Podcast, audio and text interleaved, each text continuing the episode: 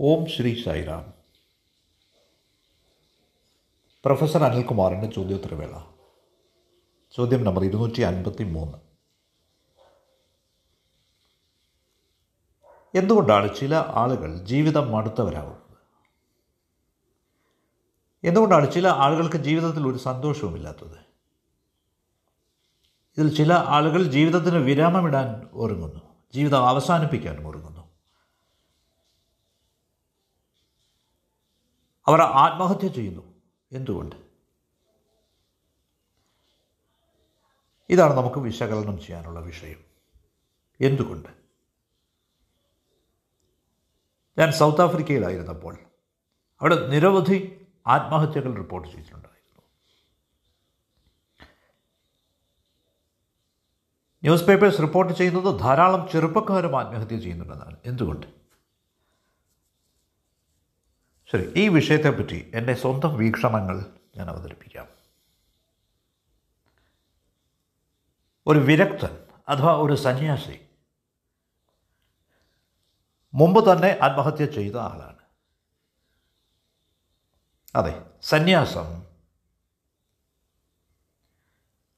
ശരിയായ അർത്ഥത്തിൽ ഒരു ആത്മഹത്യയാണ് സൂയിസൈഡാണ് അതിൽ ശരീരത്തെ നശിപ്പിക്കുന്നില്ല. എന്തുകൊണ്ടെന്നാൽ ശരീരത്തെ നശിപ്പിക്കുന്നത് കൊണ്ട് നിങ്ങളെ സഹായിക്കാൻ പോകുന്നില്ല അത്. അത് ഉടൻ തന്നെ എവിടെയെങ്കിലും പുനർജനിക്കും. മറ്റേതെങ്കിലും ഒരു ഗർഭപാത്രത്തിൽ. ശരീരത്തെ പുതുക്കുക മാത്രമാണ് അത് ചെയ്യുന്നത്. റിന്യൂയിങ് ദ ബോഡി അത് ശരിയായ ആത്മഹത്യ അല്ല സന്യാസം ശരിയായ ആത്മഹത്യയാണ്. എന്തുകൊണ്ടെന്നാൽ അത് മനസ്സിനെയാണ് നശിപ്പിക്കുന്നത്. ഇറ്റ് ഡിസ്ട്രോയ്സ് എ മൈൻഡ് അത് നിങ്ങളെ മനസ്സിന് അപ്പുറത്തേക്ക് കൊണ്ടുപോകുന്നു. നിങ്ങൾ മനസ്സിന് അതീതനെങ്കിൽ നിങ്ങൾ വീണ്ടും ജനിക്കുകയില്ല. എന്തിനാണ് ഇങ്ങനെ വീണ്ടും വീണ്ടും ജനിക്കുന്നത്? ഈ ദൂഷിത വലയത്തിൽ വിഷയ സർക്കിളിൽ എന്തിനു തുടരണം? അതെ. അപ്പോൾ ചില ആളുകൾ ജീവിതം കൊണ്ട് മടുത്തവരാണ് ജീവിതം മടുത്തവരാണ്. ജീവിതം വിരസമാണ് അവർക്ക്. അങ്ങനെയുള്ള ആളുകൾക്ക് നമുക്ക് ധ്യാനം ശുപാർശ ചെയ്യാം മെഡിറ്റേഷൻ പക്ഷെ നിശ്ചയമായും ആത്മഹത്യയല്ല. എന്തുകൊണ്ടെന്നാൽ ആത്മഹത്യ നിങ്ങളെ അതേ ജീവിതത്തിലേക്ക് വീണ്ടും വീണ്ടും തിരികെ കൊണ്ടുവരും. ഒരു പക്ഷേ കുറെ കൂടി വൃത്തികെട്ട ജീവിതമാവാം ഇപ്പോഴുള്ളതിനേക്കാൾ. എന്തുകൊണ്ടെന്നാൽ ഈ ആത്മഹത്യ സൂയിസൈഡ് നിങ്ങളിൽ വൈരൂപ്യം സൃഷ്ടിക്കും അതിന്റേതായ. അപ്പോൾ ആത്മഹത്യ ചെയ്യുക എന്നത് ഈശ്വരനോട് കാണിക്കാവുന്ന ഏറ്റവും നന്ദികെട്ട കാര്യമാണ്. അവിടുന്ന് നിങ്ങൾക്ക് ജീവിതം നൽകിയിരിക്കുന്നു. അത് വളരാനുള്ള ഒരു അവസരമാണ്. പക്ഷേ നിങ്ങൾ ഈ അവസരം ദൂരെ വലിച്ചെറിയുന്നു.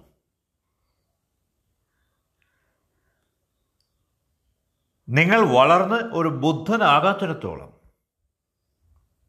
ജീവിതത്തിലേക്ക് തന്നെ നിങ്ങൾ വീണ്ടും വീണ്ടും എറിയപ്പെടും തിരികെ. ഇത് ദശലക്ഷക്കണക്കിന് തവണ സംഭവിച്ചിരിക്കുന്നു മുമ്പ്. ഇപ്പോൾ നാം ഇതേപ്പറ്റി അവബോധമുള്ളവരാവണം.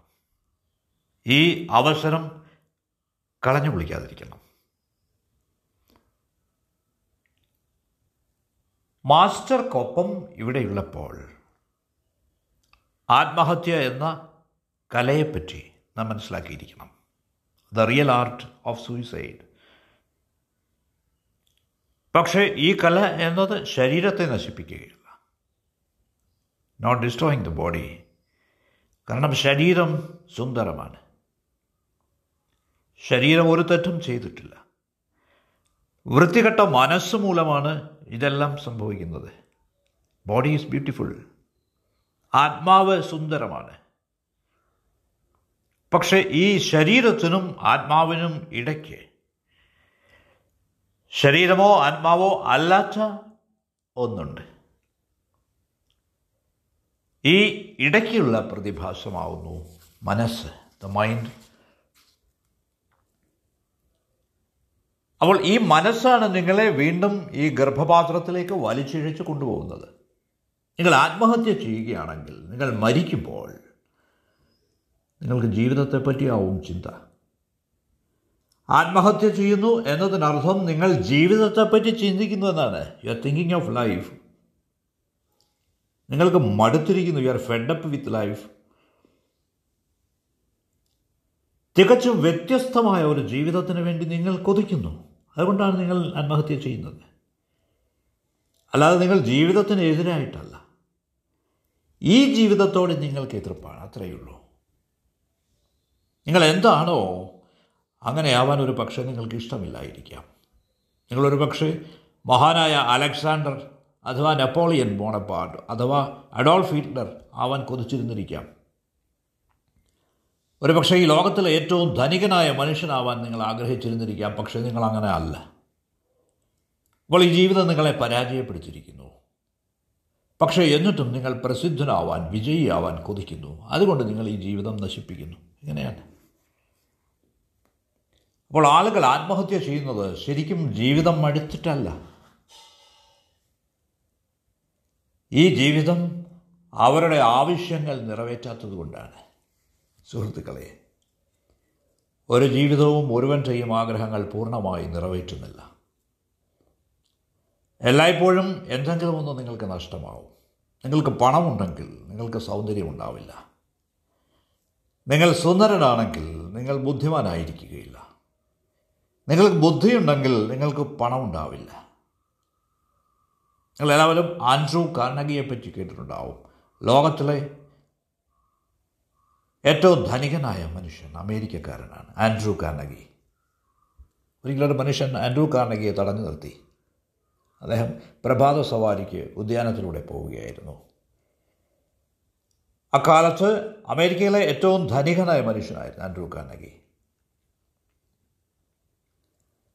അപ്പോൾ അദ്ദേഹത്തെ തടഞ്ഞു നിർത്തിയ മനുഷ്യൻ ഒരു പിച്ചക്കാരന്റെ അവതാരമായി തോന്നിച്ചു. ഈ മനുഷ്യൻ പറഞ്ഞു എന്റെ ലക്ഷണമൊന്ന് കണ്ടിട്ട് തെറ്റിദ്ധരിക്കണ്ട. ഞാനൊരു ഓഥറാണ് രചയിതാവാണ്. ഞാനൊരു പുസ്തകം എഴുതിയിട്ടുണ്ട്. അപ്പോൾ ആൻഡ്രൂ കാണ്ടക്കി ചോദിച്ചു താങ്കൾ എന്ത് തരം പുസ്തകമാണ് എഴുതിയിരിക്കുന്നത്? അപ്പോൾ ആ മനുഷ്യൻ പറഞ്ഞു എന്റെ പുസ്തകത്തിന്റെ പേര് one hundred ways to become rich എന്നാണ്. ധനികനാവാനുള്ള നൂറ് വഴികൾ. ആൻഡ്രു കാർണകിക്ക് ചിരിയടക്കാനായില്ല. അദ്ദേഹം പറഞ്ഞു one hundred ways to become rich എന്നിട്ടും താങ്കൾ പിച്ചക്കാരനാണല്ലോ. എന്തു തരം പുസ്തകമാണിത്? അപ്പോൾ ഈ പിച്ചക്കാരൻ ചിരിക്കാൻ തുടങ്ങി. അദ്ദേഹം പറഞ്ഞു ധനികനാവാനുള്ള നൂറാമത്തെ മാർഗമാണിത്. ഇതും എന്റെ പുസ്തകത്തിലുണ്ട്. അപ്പോൾ പിച്ചക്കാരനും ധനികനാവാനാണ് ചിന്ത. എങ്ങനെ ധനികനാവാൻ ആവാം എന്നാണ് ഈ പുസ്തകം. അവൾ ഈ പിച്ച തണ്ടുന്നതിലൂടെയും ധനികനാവാം എന്ന് അതിലെഴുതിയിരിക്കുന്നു ഇനി ആൻഡ്രൂ കാർണകിയും സന്തോഷവാനായിരുന്നില്ല. അദ്ദേഹം ഈ ലോകത്തിൽ ഈ ഭൂമിയിൽ ജനിച്ചിട്ടുള്ള ഏറ്റവും അസന്തുഷ്ടനായ മനുഷ്യനായിരുന്നു അദ്ദേഹം പറയുന്നു. അസന്തോഷത്തിലാണ് അദ്ദേഹം കഴിച്ചുകൂടിയിരുന്നത്. അദ്ദേഹം മരിക്കുന്നത് ഈ അതൃപ്തിയോടെയാണ്. അദ്ദേഹം മരിക്കുന്ന ദിവസം ആരോ അദ്ദേഹത്തോട് ചോദിച്ചു ഒരു പക്ഷേ താങ്കൾ പൂർണ തൃപ്തനായിട്ടായിരിക്കും മരിക്കുന്നത്. എന്തുകൊണ്ടെന്നാൽ അത്രമാത്രം അളവറ്റ ധനം താങ്കൾ സമ്പാദിച്ചിട്ടുണ്ട്. താങ്കൾ ഈ ലോകത്തിലെ ഏറ്റവും ധനികനായ മനുഷ്യനാണ്. ആൻഡ്രൂ കാനകി തന്റെ കണ്ണുകൾ തുറന്നിട്ട് വളരെ ദുഃഖത്തോടെ പറഞ്ഞു എന്റെ ആഗ്രഹങ്ങളെല്ലാം നിറവേറ്റിയിട്ടില്ല ഞാൻ. എന്റെ ലക്ഷ്യം ഇതിനേക്കാളൊക്കെ ഉയർന്നതായിരുന്നു. എനിക്കതിൽ എത്തിപ്പെടാൻ കഴിഞ്ഞിട്ടില്ല. എന്റെ ലക്ഷ്യത്തിന്റെ പത്ത് ശതമാനം മാത്രമേ ഞാൻ കൈവരിച്ചുള്ളൂ. ഇനി നിങ്ങളുടെ ലക്ഷ്യത്തിന്റെ നൂറ് ശതമാനവും നിങ്ങൾ കൈവരിച്ചു എന്നിരിക്കട്ടെ അത് നിങ്ങളെ എങ്ങനെ സഹായിക്കും? അപ്പോഴും നിറവേറാതെ എന്തെങ്കിലും ബാക്കിയുണ്ടാവും. ഓരോ ജീവിതത്തിലും ഈ ഒരേ കാര്യങ്ങൾ ആവർത്തിക്കുകയാണ്. രൂപങ്ങൾക്ക് മാത്രമേ മാറ്റമുള്ളൂ. ഈ ഡിസ്കണ്ടന്റ് അതൃപ്തി അവശേഷിക്കുന്നു. അപ്പോൾ ആത്മഹത്യ ചെയ്യുന്ന ആളുകളൊക്കെ ജീവിതത്തിന് എതിരാണെന്ന് ആളുകൾ കരുതുന്നു. അങ്ങനെയല്ല. അവർ വലിയ ജീവിത ആസക്തിയുള്ളവരാണ് they are too lusty for life ജീവിതത്തോട് വലിയ ആസക്തിയാണ് അവർക്ക്. ലസ്റ്റാണ് എന്തുകൊണ്ടെന്നാൽ ജീവിതം അവരുടെ ഈ കാമനകൾ ഈ ആസക്തികൾ നിറവേറ്റിയിട്ടില്ല. കോപത്താലോ നിരാശയാലോ ആണ് അവർ ആത്മഹത്യ ചെയ്യുന്നത്. സ്വയം നശിപ്പിക്കുന്നത്.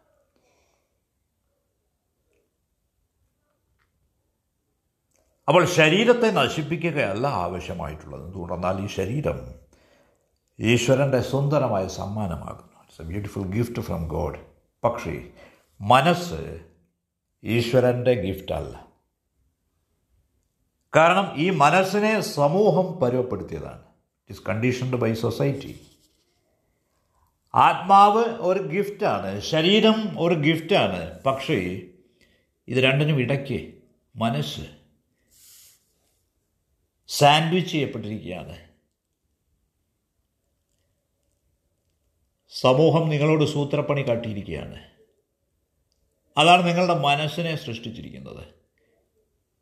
അതാണ് നിങ്ങൾക്ക് അഭിലാഷങ്ങൾ തരുന്നത് കാമനകൾ തരുന്നത് അസൂയ തരുന്നത് മാത്സര്യം തരുന്നത് അക്രമം തരുന്നത്.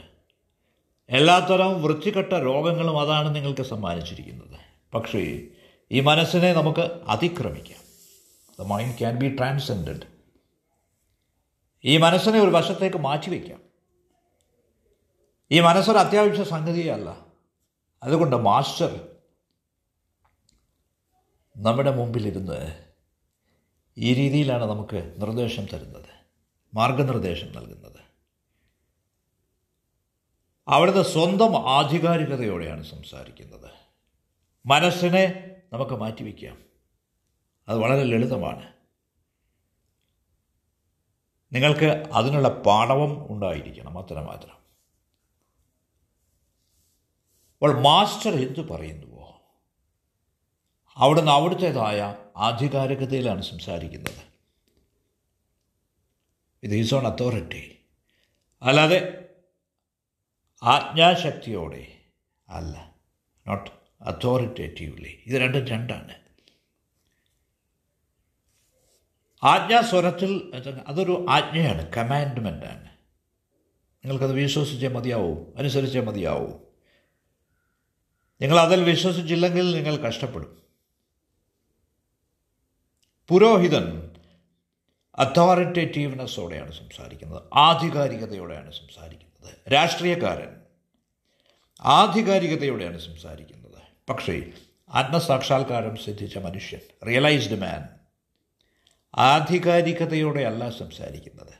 സ്വന്തം അതോറിറ്റിയോടുകൂടിയാണ് എന്തുകൊണ്ടെന്നാൽ അദ്ദേഹം അതേപ്പറ്റി അറിയുന്നു. എന്നെ പിന്തുടരൂ എന്ന് അദ്ദേഹം ഒരിക്കലും പറയില്ല. ഫോളോ മീ ഒരിക്കലും. ബിലീവ് മീ എന്നിൽ വിശ്വസിക്കൂ എന്ന് പറയില്ല.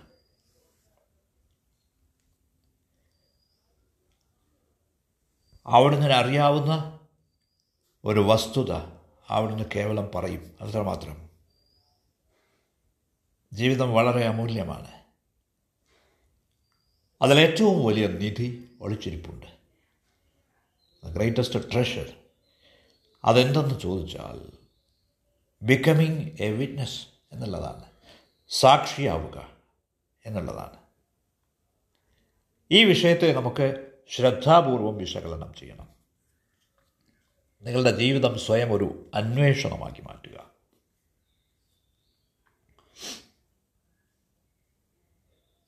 നിങ്ങൾ സ്വാംശീകരിച്ചിരിക്കുന്ന മൂല്യങ്ങൾ അവയെ ചോദ്യം ചെയ്യുക.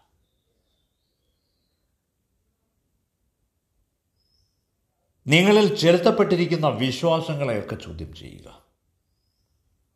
ഇന്നേവരെ നിങ്ങൾ ജീവിച്ച രീതിയെ ചോദ്യം ചെയ്യുക. നിങ്ങളുടെ യാന്ത്രികതയെ ചോദ്യം ചെയ്യുക. മെക്കാനിക്കൽനെസ് റോബോട്ട് പോലെയുള്ള നിങ്ങളുടെ ഈ ജീവിതത്തെ ചോദ്യം ചെയ്യുക. എന്തെങ്കിലും കടുത്തത് ചെയ്തെങ്കിലേ മതിയാവൂ. പക്ഷേ നിശ്ചയമായും അത് ആത്മഹത്യയല്ല. അത് നിങ്ങളെ സഹായിക്കില്ല. അത് നിങ്ങളെ മാറ്റില്ല. മറ്റെവിടെയെങ്കിലും ഏതെങ്കിലും ഗർഭപാത്രത്തിൽ നിങ്ങൾ തിരിച്ചു വരും. കാരണം മൂഢരായ ദശലക്ഷക്കണക്കിന് ദമ്പതിമാർ ഓരോ നിമിഷവും പ്രണയത്തിലാണ് സൂക്ഷിക്കുക. ഈ നെറ്റിൽ എവിടെയെങ്കിലും നിങ്ങൾ പിടി പിടികൂടപ്പെടും. നിങ്ങൾ അർഹിക്കുന്നത് മാത്രമേ നിങ്ങൾക്ക് കിട്ടുകയുമുള്ളൂ ഓർക്കുക. നിങ്ങൾ അർഹിക്കുന്നതിലേറെ നിങ്ങൾക്ക് ലഭിക്കുകയില്ല. നിങ്ങൾക്ക് ഏറ്റവും ഉചിതമായ ഒരു ഗർഭപാത്രം നിങ്ങളെ കാത്തിരിപ്പുണ്ട്. അപ്പോൾ ആത്മഹത്യയിൽ മരിക്കുക എന്നത് തീവ്രവേദനയാണ്. എന്തുകൊണ്ടെന്നാൽ ഈ പ്രകൃതിയിലെ ഏറ്റവും അസ്വാഭാവികമായ കാര്യമാണിത്. വിലക്ഷണമായ കാര്യമാണിത്. നിങ്ങൾക്ക് ചെയ്യാനാവുന്നതിൽ.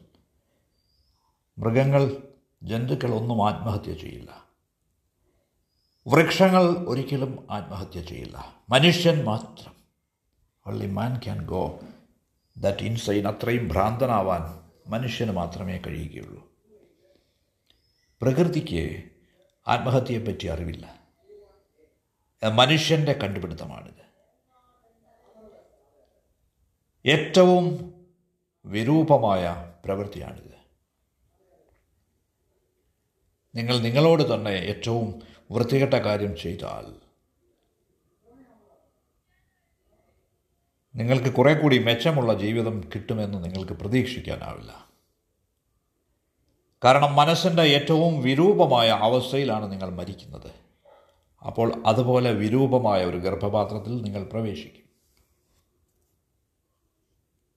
അവിടെ ആത്മഹത്യ ചെയ്യേണ്ട ആവശ്യം എന്താണ്? ഒരു പക്ഷേ നിങ്ങൾ തെറ്റായ രീതിയിലാവാം ജീവിച്ചത്. അതുകൊണ്ടാവാം ജീവിതം ഒരു സംഗീതമായി ഒരു ഗാനമായി മാറാത്തത് നിങ്ങൾക്ക്. നിങ്ങളൊരു വിഡ്ഢിയായിട്ട് ആയിരിക്കാം ജീവിച്ചത്. സ്റ്റുപ്പിഡ്ലി ബുദ്ധിശൂന്യമായി. അതുകൊണ്ടാവാം ജീവിതം ഒരു ആഘോഷമായി മാറാത്തത്. നക്ഷത്രങ്ങൾക്കൊപ്പം നൃത്തം ചെയ്യാൻ നിങ്ങൾക്കാവാത്തത്.